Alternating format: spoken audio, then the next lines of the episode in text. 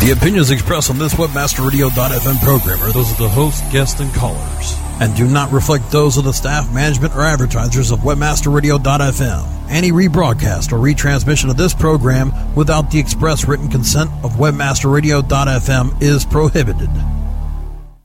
From the pinnacle of the media landscape, this is Market Edge.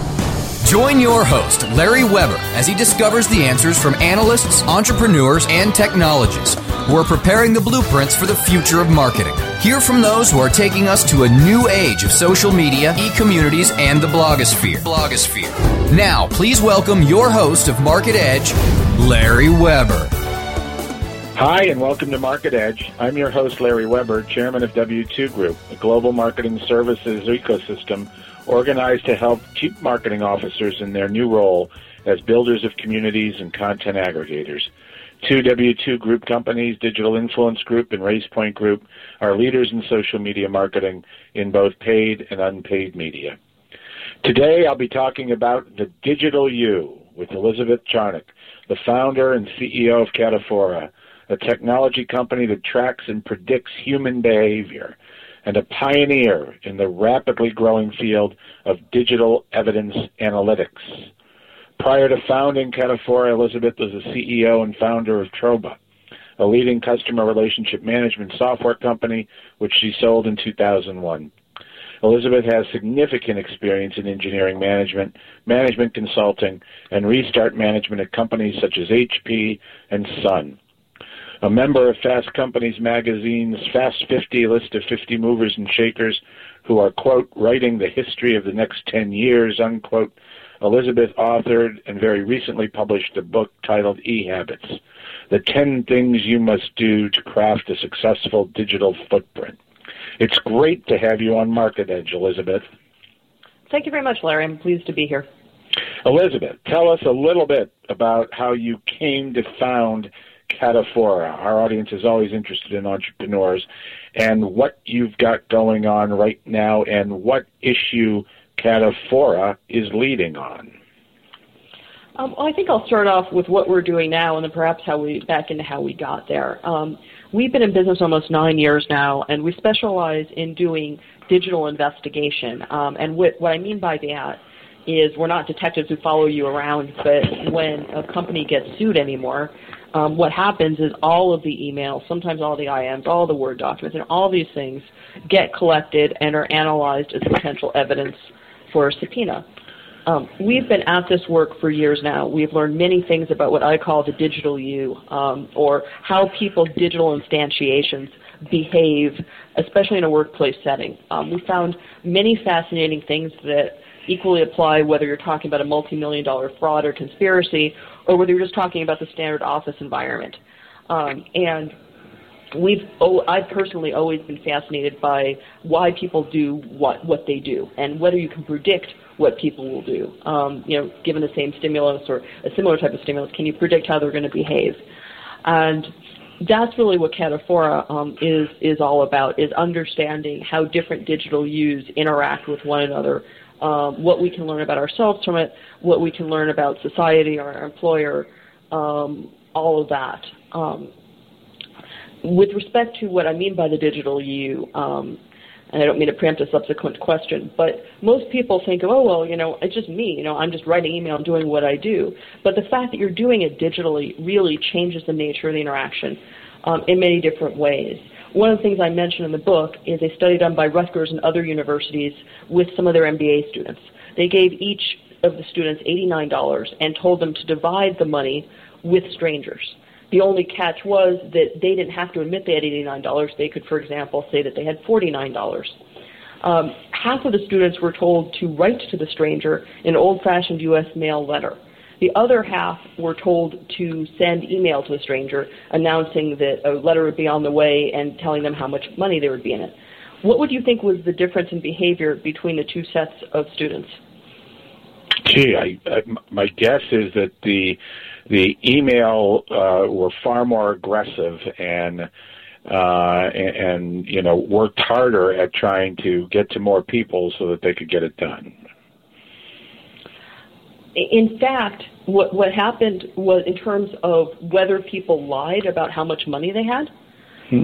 Almost twice as many people lied ah, about it, how much money it was on email, meaning that they they shafted the stranger. So they felt um, that they felt that uh, uh, digitally it, you had less uh, consequence than in real mail. That's exactly right. Even though in both cases they were never going to have to look the person, you know, square in the eyes that they were, uh, I shouldn't say defrauding, but you know, taking for a bit of a ride. Um, and that's just one of many, many examples of how when it's in the digital world, there's a change in behavior that I think is becoming so customary that people don't even think about it anymore. You know, it's really, in a sense, no different than setting a status on something like Skype to say you're away when really you just don't want to be bothered. Yet in the real world, you might hesitate to hang a stay the hell away from me sign on your door and, and shut the door, but yet in a way that the behavior is the same. Um, so how did we get started in it? We started the company um, as I was trying to sell my last company, and this was after the big internet bubble burst, and the types of due diligence questions we were getting were just crazily insane because everybody just wanted us to go away, I think. Um, right. Nobody wanted their burn rate, you know, raised by an acquisition. And so we were getting questions like, oh, you know, how many meetings did you have on average with big six firms before they signed business development deals with you? And I realized that, oh my God, you know, that's a really complex question. It's you can't find the answer in any one document from any looking at any one person's stuff, even any one type of data type. Because you have to look at calendars, you have to look at business development reports, and that was really the idea when the idea for Cataphora was hatched. That you know, increasingly the truth um, is spread across not just many different people, but many different media types, many different individual data records, and really you needed to be able to model that data increasingly uh, to make any sense of it. And in fact, one of the things I'm really proud of is back when we started nine years ago, we anticipated that the, the, the average record size would shrink dramatically. And this was before there was Twitter or anything like that. And indeed, the body of an email has shrunk by more than 50%. Wow. Since Cataphora has been in business. Wow. And it, yeah, sometimes I, I laugh though, Elizabeth. It's like, you know, when I'm on the road, my email response is one word that I'm becoming part caveman. You know, but um, the digital you, you know, um, a slight tangent. You know, in the in the world of social media, that really wasn't that pronounced when Cataphora started. There seems to be a element that is sort of parallel to your story about the students and the lying about the amount that they can give away. It seems like there's a culture of almost marketing oneself that maybe everything isn't so transparent and completely honest. Are you concerned about that one as a member of society? And two, what is the future of a digital you and how can you help companies avoid that kind of situation? Well, I, I think it's a really good question. I think the only way you kind of stop the, the puffing of feathers is by tools such as, as what we provide and, and will provide. Um, one of the examples I give of this in the book is that often some of these, these networking sites give you a, a list of things to say, what do I like doing or what am I an expert in? And you have all these lovely check boxes, and it can be very tempting to say that you're an expert in everything. Right. Um, but then, or, or for example, the same thing happens if your HR department asks, gee, you know, what different languages do you speak? What special skills do you have? So, you know, we can put it on file. Well, people, same thing, often have a tendency to puff themselves up.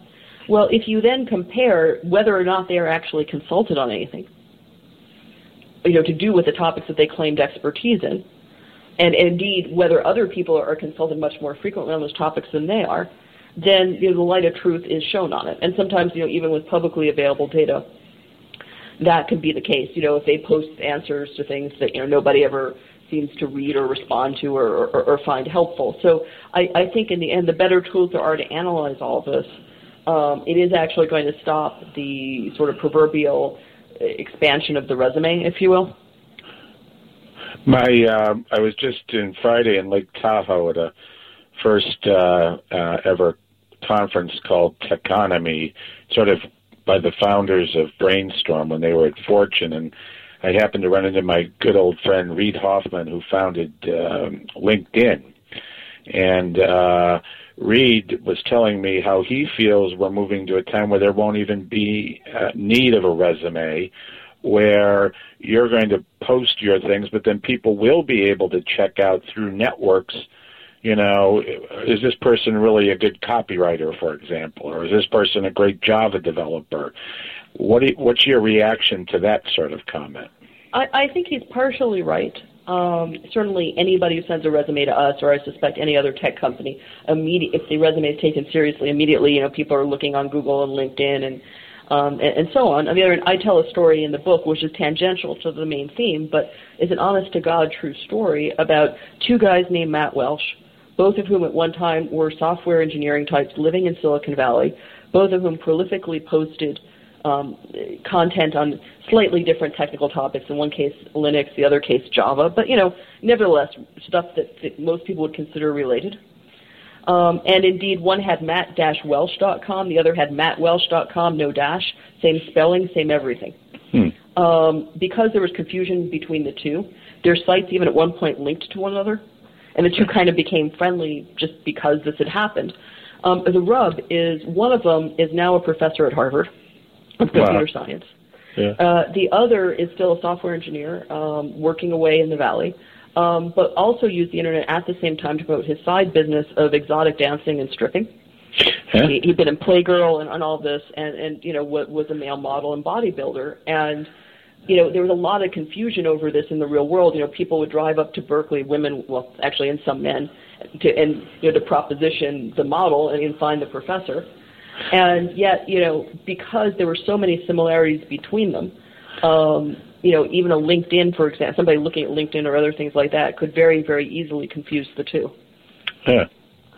That's funny. Hey, the um, the other you know area, which obviously I know this again is a little tangential, but there seems to be so much focus on you know governments and intelligence agencies, especially in the United States, trying to really get to the truth about you know, profiles of people, et cetera. Is is that something that that Cataphora can help with as well? Um, ab- absolutely. I mean, what we look for are combinations of either behavior that we don't that, that's highly anomalous, and highly anomalous has to be defined within a context because um, otherwise, who's to say what's normal and, and what's abnormal? Right. Um, and certainly, people in different types of groups respond to different types of stimuli um, you know, in different ways. And, you know, one example I give a lot is if you have a terrorist attack, for example. Um, well, most people are going to be upset about that, right? If you have somebody in the middle of all the people who are upset about it who doesn't seem terribly upset or even seems in a good mood, you know, either they just shorted the stock of whatever got hit, you know, by sheer random chance, right? Or there's something more sinister going on. Right. But the ability to model data based on all these different bits. You know, for us, the document isn't the unit of search, the network is, or at least different bits of the network. Um, it go, again goes back to this whole point about what do you do in a world where the data record is going to shrink and shrink in size. Um, you know, it's obviously something that's also of interest to, to three-letter agencies as well. Audience, we're talking to Elizabeth Charnock today. She is the founder and uh, the CEO of Cataphora who's working on a number of different uh, products that help you really, you know, analyze the information that's out there in the digital sphere to make sure that there is an accurate assessment of the digital you. She also is the author of an exciting new book that all of you, I hope, will pick up, just published by McGraw Hill called E-Habits, What You Must Do to Optimize Your Professional Digital Presence. I urge you to pick that up. We're going to just take a short commercial break right now, but we'll be right back with Elizabeth and more of the conversation. Market Edge will continue in just a moment. Hey, this is Danny Sullivan to talk to you about Bruce Clay Incorporated. They've made Inc. magazine's list of growing private businesses and have exhibited and sponsored at my conferences since the very beginning. You've seen their search engine relationship chart or you've read their SEO code of ethics, so you know they're SEO experts. But did you know they can help you with PPC, web analytics, web design, marketing strategy, promotion, and branding? Yep, get everything you need for success in the online marketplace. You can check it out from the professionals at Bruce Clay Incorporated. For over 10 years with offices worldwide, they've got the answers you need. Check them out today at bruceclay.com. Our clients have earned over $1 billion. Now it's your turn. With over 20,000 products to promote across a huge variety of niches, ClickBank provides countless ways for any affiliate to make money. You can promote any product immediately. No contracts required. Looking for recurring commissions? Upsell products? ClickBank's got them. And best of all, you can make up to 75% commissions. Ready to become the next ClickBank success story? Sign up now for free at clickbank.com. Every affiliate marketer wants to build their own empire. Lavish trips, new cars, fancy threads. You know, be the talk of the town. That's why I found my empire with Empyre Media. They work around the clock to customize my campaign. They have the connections, the clout, and the custom offers to monetize my website at every move. My website is measured and monetized to the max thanks to Empyre Media. Look up empyremedia.com, E M P Y R E media.com, and find out how fulfilling full service affiliate marketing can be. Empyre Media, reign over your competition. CEO Coach. Mondays at 1 p.m. Eastern, 10 a.m. Pacific, or on demand anytime inside the Culture and Business Channel, only on WebmasterRadio.fm. From the pinnacle of the marketing landscape, we now return to Market Edge. Once again, here's your host, Larry Weber. Welcome back to Market Edge. This is your host, Larry Weber, and I'm here today with Elizabeth Charnock, founder and CEO of Cataphora talking about the digital you. You know, we talked sort of conceptually before the break, Elizabeth, about Cataphora and digital you. Um, and before we talk a little more deeply about the book, I thought at least, especially to some of our more technical in the audience, maybe we could talk about Digital Mirror, which I believe is the software at the heart of Cataphora. Maybe you could tell us a little bit more depth about the platform and really what Digital Mirror is all about. Well, Digital Mirror is what we're calling our new, literally brand new as of Friday, um, consumer software.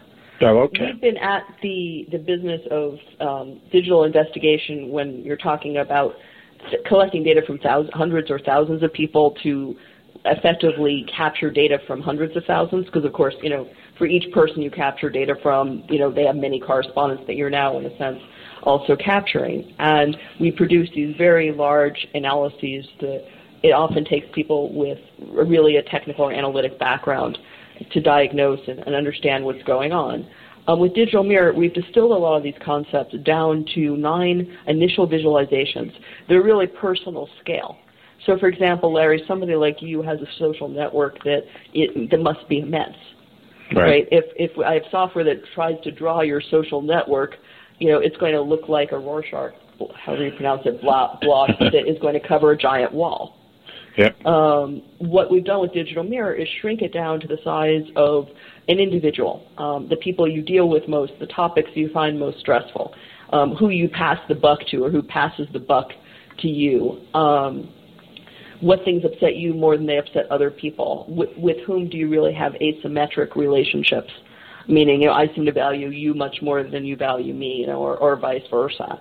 Uh, we have lots of different things like that packaged in these nine views that are also set up to try to package nuances uh, or put them more on display. Um, one example I showed somebody this morning is the difference between what we call, call quality time and what we call social universe. Uh, quality time, if you're really fortunate, you are spending with people you like, but many people are not so fortunate. Um, so quality time by our measure is who are you spending a lot of time with? You know, who are you having long email exchanges with where there's a lot of text and content generated? Who are you going to meetings with? Who are you having coffee with, drinks with, lunch with, and so on? That's you know that's um, a measure of who you find important, but not necessarily who you like. A different measure is who, who do you have the emotionally close relationship with? Who do you talk about a, the widest range of topics with? Who are you allow, who do you allow to see it when you're having a really crappy day?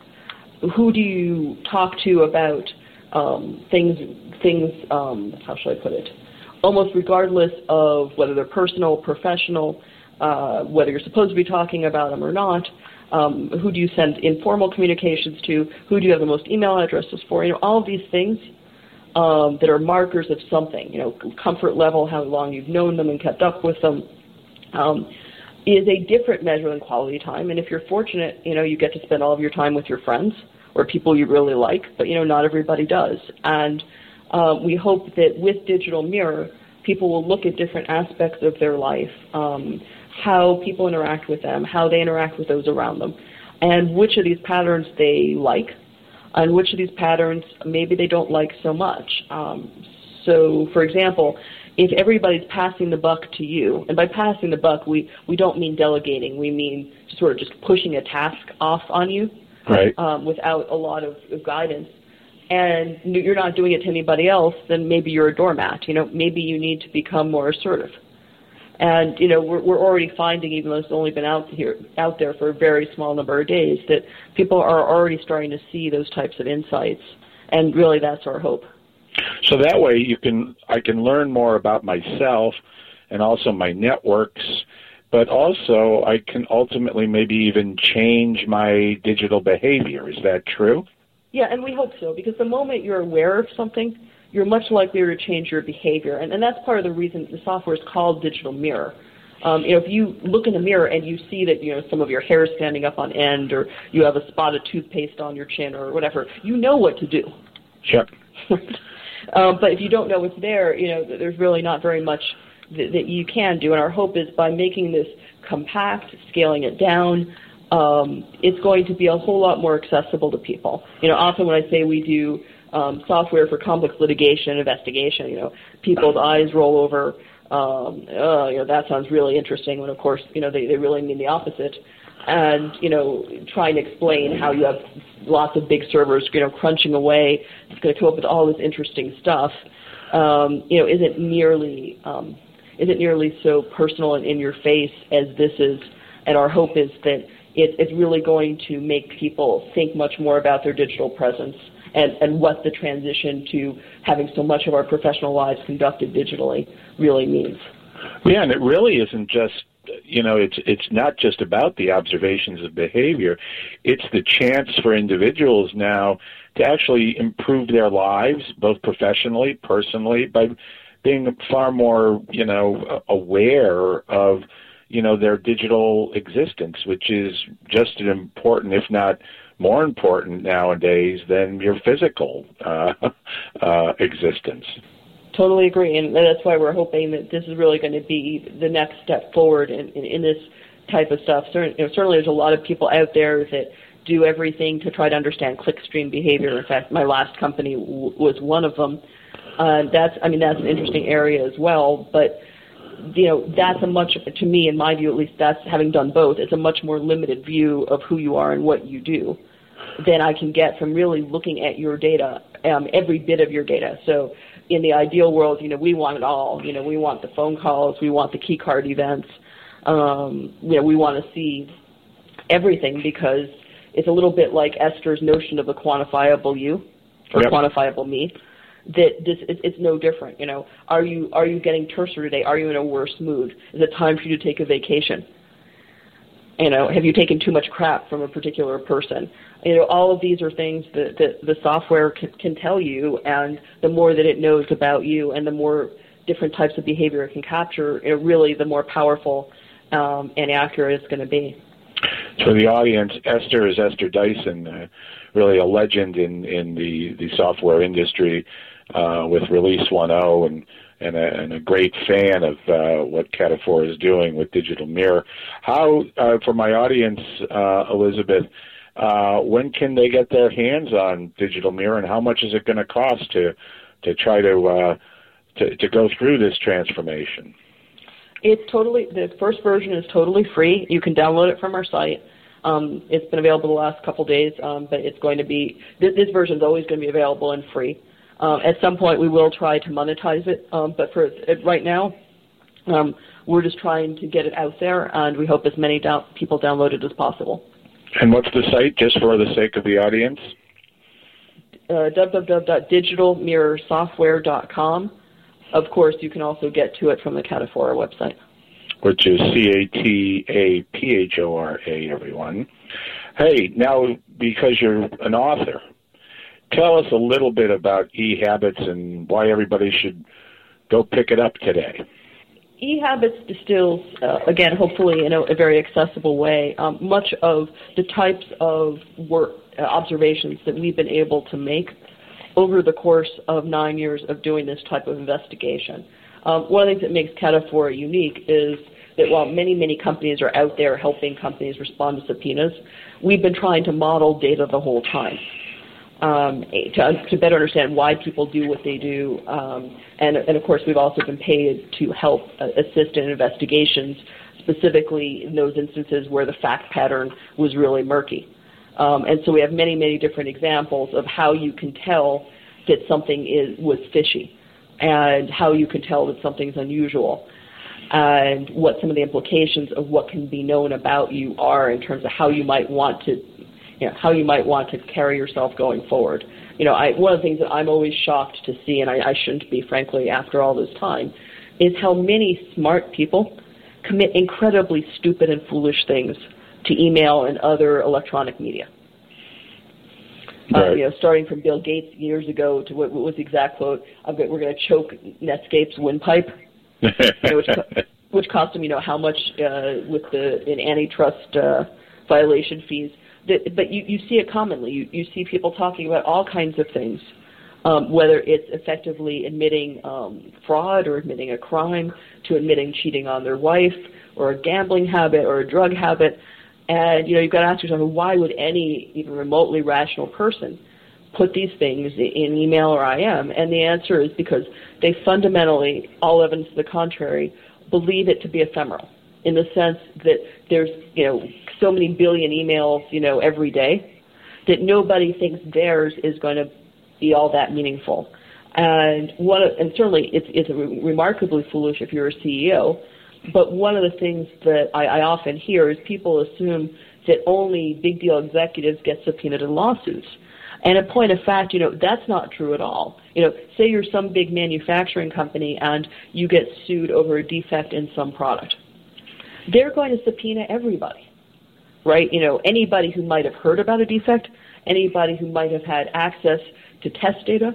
And, right. you know, these are secretaries of people, you know, these are not necessarily um, the types of people you read about in the Wall Street Journal, but, you know, if, especially if you're in the type of industry where litigation is common, sooner or later you are going to be one of the people from whom data is collected and if you've done anything that really may embarrass yourself or embarrass the company, you know, you're you're not going to be in for a good time. You know, it's almost like we're witnessing the the, the convergence of in the digital environment of reputation, influence, people as brands, and data all really together that pops out the character traits that you're either going to want to avoid, you're going to want to work on, you're going to want to, you know, change, and also maybe even the ones you want to accentuate, correct? I, I think that's really true. And I mean, while the book's not really about search, I mean, one point I, I do make is what's interesting is for people who are somewhat higher profile, if you have the patience to do it, is go way down in those Google results. Uh, because sooner or later, no matter who you are, you're going to start finding people that um, just really dislike the person or have some grudge Right. And then what's starting to be interesting is is it the same grudge or are they different grudges? And if it's the same grudge, does it appear to be the same disgruntled person? Or, you know, is it in fact the case that um, you have lots of different um, people, all of who seem to have had a significant problem, you know, with the same high profile individual? And in fact, one of the analyses we talk about in the book is if you can track the rise of somebody through a large corporation over time, you can see whether they they sort of take their their posse with them. Right. You know, um, you know, as they get promoted, do those people get promoted with them? Even if they don't get promoted with them, do they still have contact with them, or do you just find broken links everywhere? Because we find broken links everywhere, you know, probably um, how should I put it? Uh, probably there are some things going on where you know all of the blame for whatever didn't go right, because sooner or later something doesn't go right, get got left with the people with whom there's now the broken link. Right. And there's lots of things like that that you know we've had the privilege to be able to observe by doing the type of work that we've we've done, and now we're interested in applying that to not just the the, the much narrower litigation and investigation scenario, but indeed, as, as you're saying, you know, understanding what goes on in the world more generally and you know where the differences between the brand that somebody's trying to promote for themselves or the resume, if you will, um, and the reality, um, you know, to be able to compare and contrast them. Well, we're starting to run out of time, and this is just fascinating. Thank you, Elizabeth. But the last question I'd, I'd have to ask you is, is you know, is there such a thing as digital you? You know, let's extend this away from the individual, as you know, sort of corporations and brands, you know, maybe have sort of the same problem of of of, of a, a clear understanding of of their brand or personality in the digital world. I definitely think that it's that companies do have a, a persona that they're trying to project, and that hopefully anybody who represents the the company, um, the outside world, understands and, and and tries to do their best to project. Um, but it's the same thing. I, I, I think if you analyzed all that behavior, you'd find that sometimes the actions of, of at least some of the people promoting the company or who um, who are spokespeople for the company really diverge from what the company says about itself. Um, so too do their actions. But I think it's a, it's a much it's a fascinating problem. But I think in some ways it's a much harder problem because now you have to model lots of different people's behavior um, and still kind of consider it all one entity. Right. And I, I think that that's a, that's a hard problem, but it's definitely an interesting one. Well, audience, before we say goodbye to Elizabeth, be sure you all go to the website, uh, either from Cataphora or at Digital Mirror, and grab that software and see what you look like. what is your digital you? And secondly, I really encourage you again to pick up Elizabeth's new book, E-Habits, What You Must Do to Optimize Your Professional Digital Presence just published by McGraw Hill. And Elizabeth Charnock, founder, CEO of Cataphora, and what an amazing thinker. I think you are on to something really big. Thank you for being with us on Market Edge. My pleasure, Larry. And thanks everybody for listening uh, to today's conversation. Do visit webmasterradio.fm at 12 noon Eastern Time on Tuesdays to tune into the new episodes of Market Edge. This is Larry Weber, your host. Talk to you next time. Bye bye.